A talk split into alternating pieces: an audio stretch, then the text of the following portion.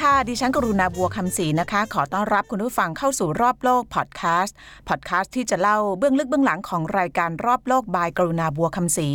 ซึ่งตอนนี้เราออกอากาศทาง PPTV HD ทุกวันพุธและพฤหัสบดีเวลาสี่ทุ่มครึ่งนะคะ ดิฉันจะเล่าเรื่องราวที่เป็นเบื้องลึกเบื้องหลังของสิ่งที่ท่านผู้ชมอาจจะไม่ได้เห็นในรายการทางโทรทัศน์นะคะ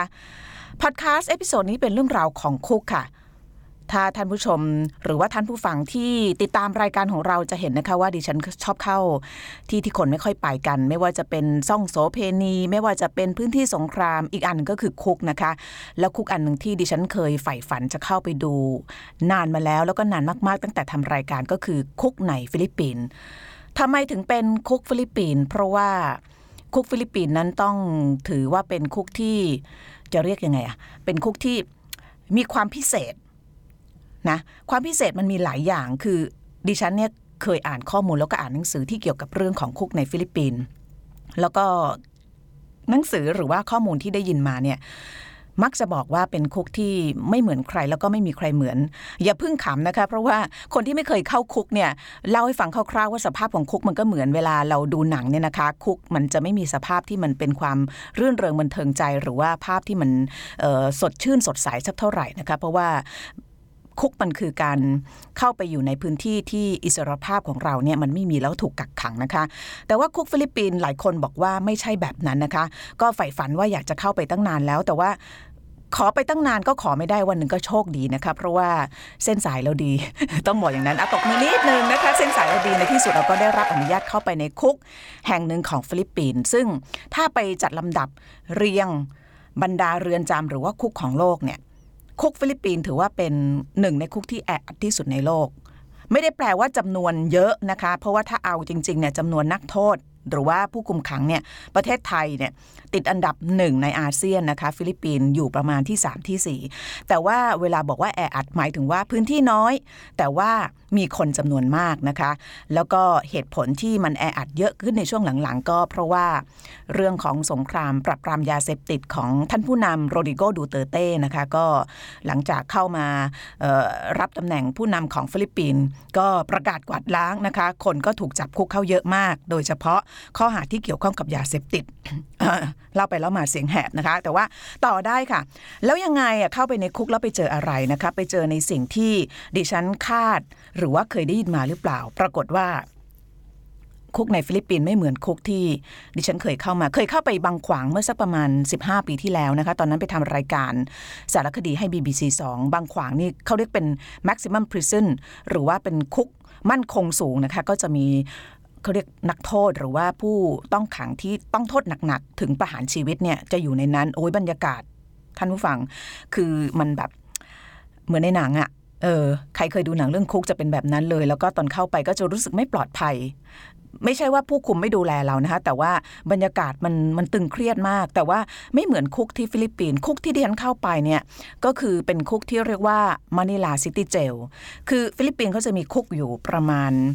1,137 คุกนะคะเพราะว่าเขาเป็นพื้นที่เกาะ เพราะฉะนั้นก็จะเป็นคุกกระจัดกระจายอยู่ทั่วประเทศ แต่ว่าคุกหรือว่าเรือนจำเนี่ยโดยเปรียบเทียบเนี่ยจะไม่ใหญ่เท่าบ้านเรา มันจะเป็นคุกเล็ก ๆ กระจายไป แล้วก็จะมีคุกในเมือง ก็คือเมืองหลวงมะนิลาเนี่ยที่ดังๆเนี่ยก็จะมีเกซอน City Jail นะคะแล้วก็มะนิลา City Jail ดิฉันก็เข้าไปมะนิลา City Jail เนี่ยแหละค่ะแล้วก็สภาพของการเข้าไปในคุกพอเข้าไปถึงปั๊บเนี่ยแหมได้ต้อนรับการต้อนรับอย่างดีเลยนะคะแต่ว่าตอนเข้าไปก็จะกลัวๆนิดหนึ่งนะคะ ใครดูรายการรอบโลกกับกรุณา episode ที่หนึ่งร้อยสามสิบก็จะเห็นนะคะว่าตอนเข้าไปเนี่ยก็จะมีผู้คุมไปกับดิฉันคนเดียวนะคะแล้วก็พอเดินเข้าไปโอ้บรรดานักโทษเขาก็ถูกปล่อยให้เดินอย่างอิสระเสรี เพราะว่าเป็นช่วงเวลากลางวันเขาก็จะ สามารถที่จะใช้ชีวิตอยู่กลางแจ้งได้นะคะแต่ว่าเออพอเข้าไปถึงปั๊บตอนแรกก็ก็แหมใครจะไม่กลัวนะเดินเข้าคุก แล้วก็เราก็เป็นผู้หญิงด้วยนะฮะเป็นผู้หญิงแล้วก็แบบเป็นคุกผู้ชายอะ่ะเราเดินเข้าไปแล้วก็จะเจอสับสายตาที่แบบเฮ้ยมีผู้หญิงเข้ามาอะไรอย่างเงี้ยแล้วก็ทุกคนในนั้นเป็นผู้ชายหมด แต่ว่าคือไม่รู้อะไรเข้าสิงอะ่ะคือเป็นคนที่หิวในเรื่องของอะไรเรื่องราวของมนุษย์เนี่ย พอเหยียบย่างเข้าไปในคุกปั๊บเนี่ยเราก็จะรู้สึกว่าแบบมันนึกถึงไปเมื่อตอนเข้าบางขวางอะใช่ไหมตอนนั้นเราเข้าไปเนี่ยเราก็ผู้คุมก็จะบอกเราบอกว่าจำนวนของผู้ต้องขังเนี่ยมันเยอะเกินมาตรฐานเมื่อเปรียบเทียบกับประเทศอื่น เปรียบเทียบกับจำนวนผู้คุมที่มี เพราะฉะนั้นถ้าผู้ต้องขังอยากจะทำอะไรเนี่ย คือเหตุมันเกิดขึ้นได้ตลอดเวลาโดยที่ผู้คุมจะไม่สามารถทำอะไรได้เลย นึกออกไหมฮะ แต่ว่าเขาก็จะมีระบบในการมองหน้ากันแล้วก็จะรู้ว่าว่าว่าควรจะเชื่อหรือไม่เชื่อ ทีนี้ไปมะนิลาซิตี้เจลเนี่ยดิฉันก็ก็ใช้วิธีการแบบเดียวกัน คือในที่สุดเวลาเราเข้าไปในที่ที่แบบ มันเป็นที่อะไรแบบเนี้ยเขาเรียกอะไรอะภาษาไทยแปลว่าอะไร แปลว่า ลางสังหรณ์เออใช้ใช้วิจารณญาณของเราเนี่ยเข้าไปปั๊บเดียนกราดตาดูบรรดา ผู้ต้องขังทั้งหมด มันมีแววตาของความตื่นเต้นยินดีท่านผู้ชมคะมีแววตาของการที่รู้สึกว่า เออ มีคนใหม่ ๆ เข้ามา มีอะไรสนุกดีนะ อะไรอย่างเงี้ย เราก็เลยรู้สึกว่าเออผ่อนคลายนิดหนึ่งแล้วก็เข้าไปแล้วก็ จริง ๆ แล้วมันมีเบื้องลึกเบื้องหลังว่าทำไมที่เนี่ยมันถึงบรรยากาศเป็นอย่างนั้น แต่ว่าเดี๋ยวจะเล่าให้ฟัง พอเข้าไปปั๊บเนี่ยก็จะมีคนที่เขาไม่อยากจะสบตาเราเนี่ย เราก็จะไม่ยุ่งกับเขา แต่ส่วนใหญ่เนี่ยสบตาเราแล้วก็แล้วก็เหมือนกับมีประกายตาตื่นเต้นอย่างที่บอกเนี่ย แล้วต้องเข้าไปในช่วงกลางวันเป็นช่วงที่ผู้ต้องขังเนี่ยกำลังออกมา เรียกว่าใช้เวลาว่างกันนะคะออบางคนก็เล่นบาส บางคนก็เล่นสนุกเกอร์ เอาโต๊ะมาทำกันเองเออเราก็เป็นมนุษย์แบบต้องการที่จะสร้างความเขาเรียกว่าคุ้นเคยกับที่ที่เราจะไปอยู่ เพราะว่าการเข้าไปเนี่ยเวลาถ่ายทำเนี่ยเราต้องถ่ายทำจนถึงกลางคืนเลย เพราะว่าจะดูช่วงที่เขาปล่อยนักโทษด้วยใช่ไหมคะวิธีการของดิฉันก็คือสร้างความคุ้นเคย จะสร้างความคุ้นเคยจะทำไงก็ต้องทำตัว ให้เป็นส่วนหนึ่งของเขานะคะก็เห็นคนเล่นบาสอยู่ท่านผู้ชมอาจจะไม่รู้หรือว่าท่านผู้ฟังอาจจะไม่รู้ว่าดิฉันเนี่ยเป็นนักบาสเกตบอลมาตั้งแต่เด็กๆนะคะแต่ตอนนี้เล่นไม่ค่อยเป็นแล้วแต่ว่าฝีมือก็ยังพอใช้ได้อยู่นะคะ พอเห็นเขาเล่นก็ไปแจมด้วยนะคะพอเราไปเล่นกับเขาสนุกสนานกับเขา บรรยากาศมันก็ผ่อนคลายขึ้น มีอะไรที่เดียนไม่เคยเห็นในคุกมาก่อนอย่างเช่น มีนักโทษเอาของมาขาย ถ้าเป็นคุกบ้านเราเนี่ยนะคะจะห้ามเด็ดขาด เพราะว่าอย่างเราเข้าไปลาดยาวบางขวางเคยไปเยี่ยมคนคนผู้ต้องขังบ่อยเนี่ยญาติก็จะเอาของเข้าไป ก็จะถูกตรวจค้นใช่ไหมคะเอาของเข้าไปปั๊บเนี่ย ผู้ต้องขังเนี่ยก็จะได้รับอนุญาตให้เอาของเข้าไปแบบจำกัด หรือเอาไปใช้เฉพาะส่วนตัวเอาไปแจกเพื่อนก็ได้ แต่ว่าไม่เคยเห็นที่ไหนเนี่ยเอาของที่ญาติมา แล้วก็มาวางขายเปิดร้านเหมือนตลาดคลองเตยเลยนะคะ แล้วก็มีทุกอย่างตั้งแต่ของแห้งจนถึงน้ำปั่น ใครเคยเห็นร้านขายน้ำปั่นในคุกบ้าง ถ้าไม่ใช่ร้านสวัสดิการที่นี่มีนะคะแล้วก็มีร้านขายข้าว มีร้านขาย ข้าวแกงมีร้านขายทำกับข้าวขายแล้วก็กินกันเองในคุกนะคะบรรยากาศก็เฮฮาปาร์ตี้มากนะคะแล้วก็แต่อย่างที่บอกเนี่ยมันก็จะมีความตึงเครียดอยู่เป็นบางจุด ซึ่งซึ่งมันก็เข้าใจได้นะคะแต่ว่าส่วนใหญ่ก็จะเฮฮาปาร์ตี้แล้วที่น่าสนุกอันหนึ่งก็คือในในในเรือนจำนี่เป็นเรือนจำชาย แต่ว่าแน่นอนคนเราก็ไม่ได้มีเฉพาะเพศหญิงเพศชายก็จะมี เขาเรียกว่าเพศที่เป็นกึ่งกึ่งนะคะก็คือ LGBTQ เนี่ยนะคะก็คือบรรดาคนรักเพศเดียวกันเกย์อะไรพวกเนี้ยนะคะก็จะอยู่ในที่นั่นด้วยนะคะเพราะว่าเขาก็จะมีเฉพาะคุกหญิงกับคุกชายนะคะ คนกลุ่มนี้ก็สนุกสนานมากก็เฮฮาทักทาย พอรู้ว่ามาจากเมืองไทยก็กรี๊ดการาดกันใหญ่เลยเไม่ต้องตอบนะคะว่าทำไมถึงกรี๊ดการาดกัน เพราะว่า LGBT ไทยนี่ก็กระชอนทั่วโลกนะคะในแง่ของความ อิสระเสรีแล้วก็อยากทำอะไรก็ได้นะคะ ทุกคนก็บอกว่าอยากจะมาผ่าตัดแปลงเพศที่ประเทศไทยหานะคะหานี่คือบรรยากาศในในเรือนจำนะคะแล้วก็พอเดินเข้าไปในเรือนจำคือที่นี่เขาจะแบ่งเป็นเป็นเรือนนอนนะคะ ก็อย่างบ้านเราก็แบ่งเป็นเรือนนอน แต่ว่าที่นี่เนี่ยเรือนนอนแต่ละเรือนเนี่ยเขาจะมีการจัดกองบริหารจัดการ คือมีรัฐบาล ของเขาเองนะคะจะมีหัวหน้าจะมีผู้ประสานงาน มีฝ่ายการเงิน แล้วก็จะมีคาซิลหรือว่าสภาที่เรียกว่าสภารักษาความสงบเรียบร้อย ไม่เกี่ยวกับเมืองไทยนะคะ อันนี้เขาชื่อ Peace and Order Council จริง ๆ ก็คือเป็นสภาที่ทางผู้คุมเนี่ยเขาให้บรรดา ผู้ต้องขังเนี่ยตั้งขึ้นเพื่อที่จะควบคุมช่วยผู้คุมเนี่ยควบคุมดูแล รักษาระเบียบด้วยกันเองนะคะแล้วก็แต่ละบ้านหรือว่าแต่ละเรือนจำก็อย่างที่บอกเนี่ยก็จะมีมีหัวหน้านะคะ ซึ่งก็ได้รับการแต่งตั้งจากบรรดาผู้คุมนะคะแล้วก็มีเฮรันยิกมีอะไรต่างๆ มากมาย เพื่อเป็นเขาเรียกเป็นมือเป็นเท้าช่วยผู้คุมในการดูแลความเป็นระเบียบเรียบร้อยภายในเรือนจำนะคะ อันนี้ก็คือสภาพทั่วๆไปก็ พอยิ่งอยู่จนถึงเย็นก็ยิ่งผูกพันนะคะก็คือคือที่คิดว่าในในเรือนจำเนี่ยตอนที่เข้าไปบางขวางเนี่ย ตอนออกมามีคนถาม คือคนที่เคยดูสารคดีเนี่ยจะถามเห็นว่าแบบเข้าคุกคือตอนนั้นเข้าไปเข้าไปอยู่นานเหมือนกันคือเข้าเข้าออกนะคะเพราะว่าถ่ายสารคดีต้องใช้เวลานานเทียนก็สรุปให้เขาฟังบอกว่า คือมันมันประสบการณ์มันคือยังไงอะคือเข้าไปเนี่ยแต่ละคนเนี่ยมีประสบการณ์ บอกเป็นของตัวเอง คือมันเหมือนมันเหมือนห้องแลบทางสังคมอะ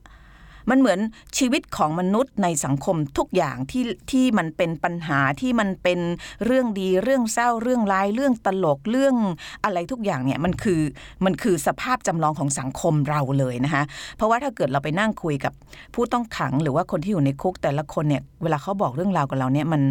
คือมันคือสังคมใหญ่ของเรา เพราะฉะนั้นคนก็บอกว่าการเข้าไปในคุกมันเหมือนกับเป็นการ เป็นการศึกษาสังคมอย่างหนึ่งนะคะซึ่งก็เป็นอย่างนั้นจริง ๆ พอเดียนเข้าไปในมนิลาซิตี้เจลสิ่งหนึ่งที่ได้ออกมาก็คือมันเป็นมันเป็นห้องแลบที่มันสะท้อนถึงสังคมของเราที่มัน พิกลพิการ แต่มันก็มีความงดงามมันก็มีความอะไรอยู่นะคะ ก็ไม่อยากพูดมากก็ถ้าเกิดใครยังไม่ได้ติดตาม ก็ติดตามในรอบโลก by กรุณาบัวคำศรีนะคะ ซึ่งก็อัปโหลดทาง YouTube แล้วนะคะ episode ที่ 129 แต่ว่ามาถึงตอนท้ายนี้ก็อย่างที่สัญญาไว้นะคะว่าอ้าวแล้วทำไมมะนิลา City Jail หรือว่าคุกหลายคุกในฟิลิปปินเนี่ยมันถึงเฮฮาปาร์ตี้ได้ขนาดนั้นนะคะทำไมนักโทษถึงได้รับอิสระในการที่จะเอาของมาขายขายน้ำปั่น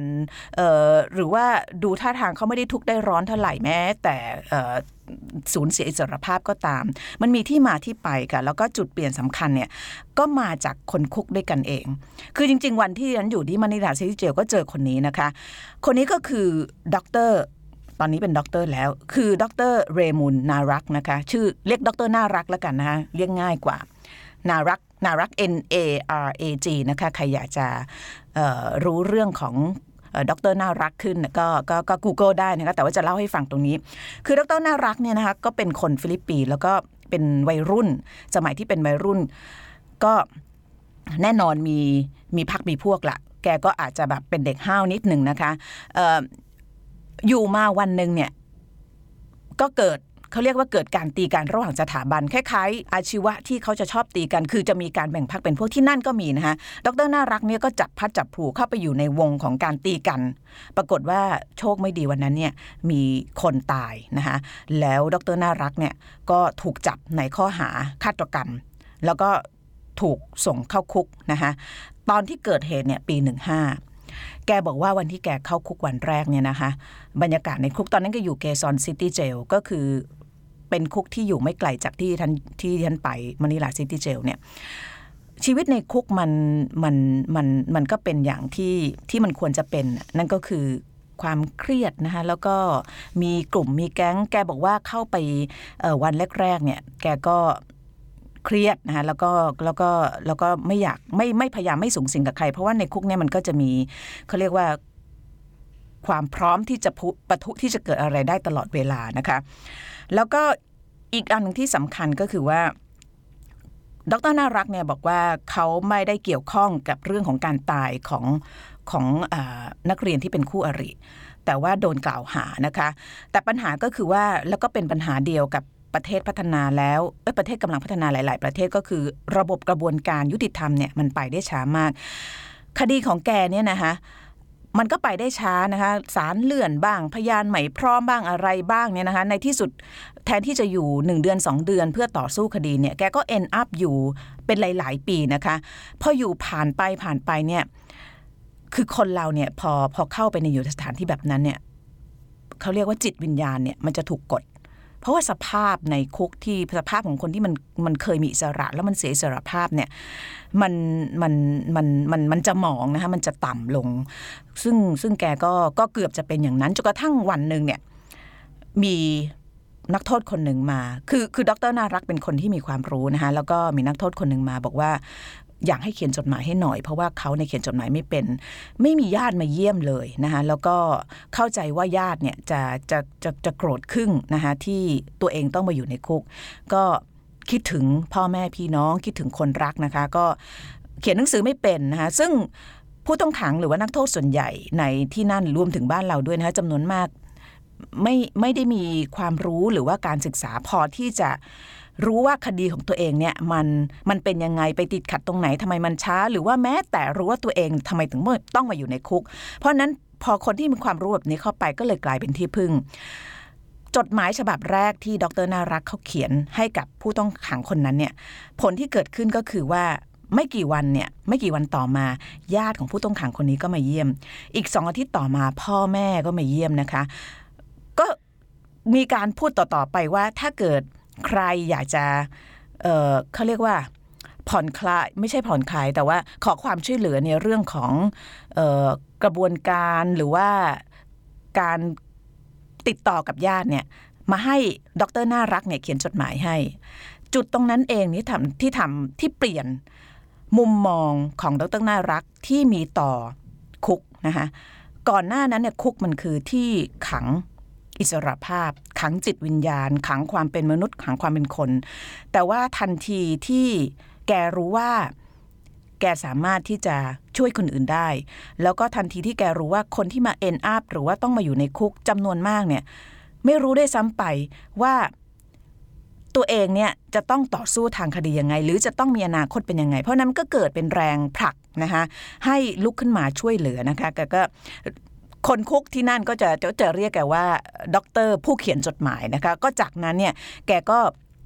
ขยับขึ้นมาเรื่อยๆ แล้วก็พยายามต่อสู้ ซึ่งอันหนึ่งต้องบอกว่าโชคดีนะคะที่เขาเรียกว่าผู้คุมหรือว่าเจ้าหน้าที่ในเรือนจำตอนที่ Quezon City Jail เนี่ยตอนที่ดรน่ารักอยู่เนี่ยเป็นคนที่ เป็นคนที่เขาเรียกว่าอะไร มีความคิดก้าวหน้าคือ progressive นะคะซึ่งดิฉันก็เจอตอนที่ไป Manila City Jail เพราะว่าผู้คุมคนนี้ย้ายมาที่นี่พอดี ก็เป็นคนที่รู้สึกว่าไอการคุมขังมนุษย์ให้เสียเสรีภาพเนี่ยมันไม่ควรจะเป็นการ คุมขังในแง่ของจิตวิญญาณด้วย เพราะนั้นผู้คุมก็พยายามจะทำทุกวิถีทางเพื่อให้นักโทษเนี่ยไม่ได้รู้สึกหดหู่เกินไปนักนะคะพอดรน่ารักมาบอกว่าเออเราควรจะมีมีคลาสหรือว่ามีคอร์สที่จะให้ความรู้ความเข้าใจกับบรรดานักโทษว่า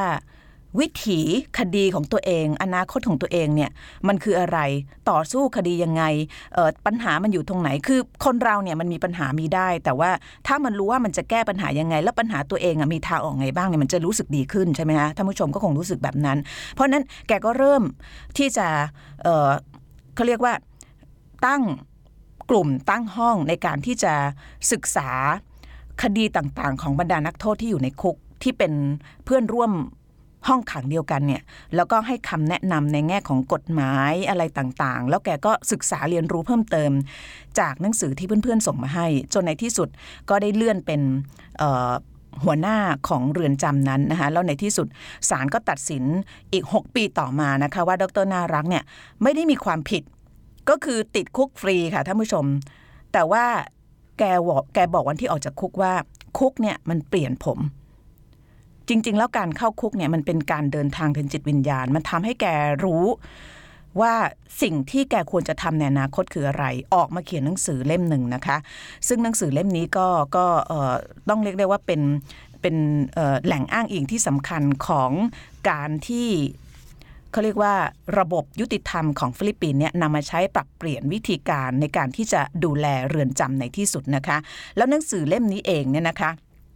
ก็ส่งผลให้สถานทูตสหรัฐเนี่ยส่งดรน่ารักเนี่ยไปเรียน ตอนนี้เป็นผู้ช่วยศาสตราจารย์อยู่ที่มหาวิทยาลัยแห่งหนึ่งในสหรัฐนะคะ แล้วก็แกจะกลับมาฟิลิปปินส์ทุกครั้งที่มีโอกาสแล้วก็ที่ว่างวันที่ดิฉันไป Manila City Jail ก็เจอแกนะคะ แกก็มาแล้วเพื่อที่จะ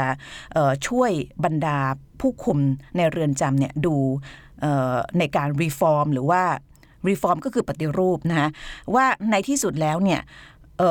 คือคุกเนี่ยมันเป็นเขาเรียกมันเป็นมันเป็นจุดสุดท้ายของกระบวนการ ไม่ใช่จุดสุดท้าย มันเป็นจุดพักของกระบวนการยุติธรรม สมมติคุณทำผิดมานะเจอตำรวจเสร็จปั๊บตำรวจก็จะส่งขึ้นศาลศาลก็ส่งเข้าคุกนะ แล้วถ้าเกิดยังคดีไม่สิ้นสุดก็ต้องไปศาลไปศาลต่อ แล้วก็ถ้าเกิดผิดจริงก็ต้องอยู่ในคุกเพราะนั้นคุกมันเป็นส่วนหนึ่งของกระบวนการยุติธรรมแกบอกว่าคุกเนี่ยมันมันสามารถที่จะขังคนได้นะแต่ว่ามันไม่ควรจะทำให้มันไม่ควรทำลายความเป็นมนุษย์นะเพราะนั้นแกก็จะเข้ามาแล้วก็พยายามใช้ความรู้ประสบการณ์ที่เคยอยู่ในคุกที่ Quezon City เนี่ยมาช่วย reform ช่วยปฏิรูปคุก จนกระทั่งมันเป็นอย่างที่ดิฉันเห็นก็คือใน Manila City Jail คือเป็นคุกที่แน่นอนมันมีความโศก มันมีความทุกข์ความอะไรอยู่ แต่ก็เป็นคุกที่ผู้ต้องขังทุกคนพยายามจะมีชีวิตอยู่ แล้วก็แบบอยู่มีความหวังด้วยนะคะ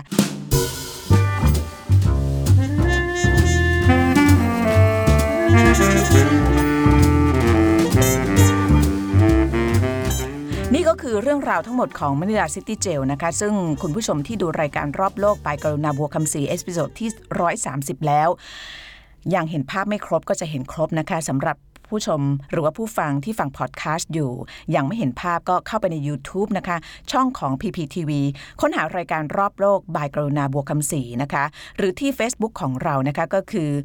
Facebook com The World with กรุณานะคะสำหรับ episode ต่อไปของพอดแคสต์รอบโลกจะเป็นเรื่องสมรภูมิของกลุ่ม IS บนโลกออนไลน์นะคะ ก็ทำกันบ่อยนะคะ เรื่องนี้แต่ว่าก็ต้องติดตามเพราะว่ายังไม่หายไป แล้วก็ตอนนี้ต้องโฆษณานิดน่าสนใจมาก เพราะว่าเป็นการต่อสู้บนโลกไซเบอร์ ซึ่งเราก็ได้รับอนุญาตให้เข้าไปถ่ายทำจริง ๆ นะคะ คุณผู้ชมสามารถรับชมรายการรอบโลก by กรุณาบัวคำศรีได้ ทุกวันพุธแล้วก็พฤหัสบดีทาง PPTV HD ช่อง 36สี่ทุ่มครึ่งนะคะ มาช้านิดนึง แต่ว่ารับรองว่าดูจบแน่ ๆ นะคะ เพราะว่าสนุกทุกตอน แล้วก็รับฟังพอดแคสต์ได้ในเช้าวันต่อมาทันทีเลย ถ้าเกิดอยากรู้เบื้องลัก เบื้องลึกเบื้องหลังเพิ่มเติมนะคะ เบื้องรักนี้ก็เติมไปด้วยนะคะ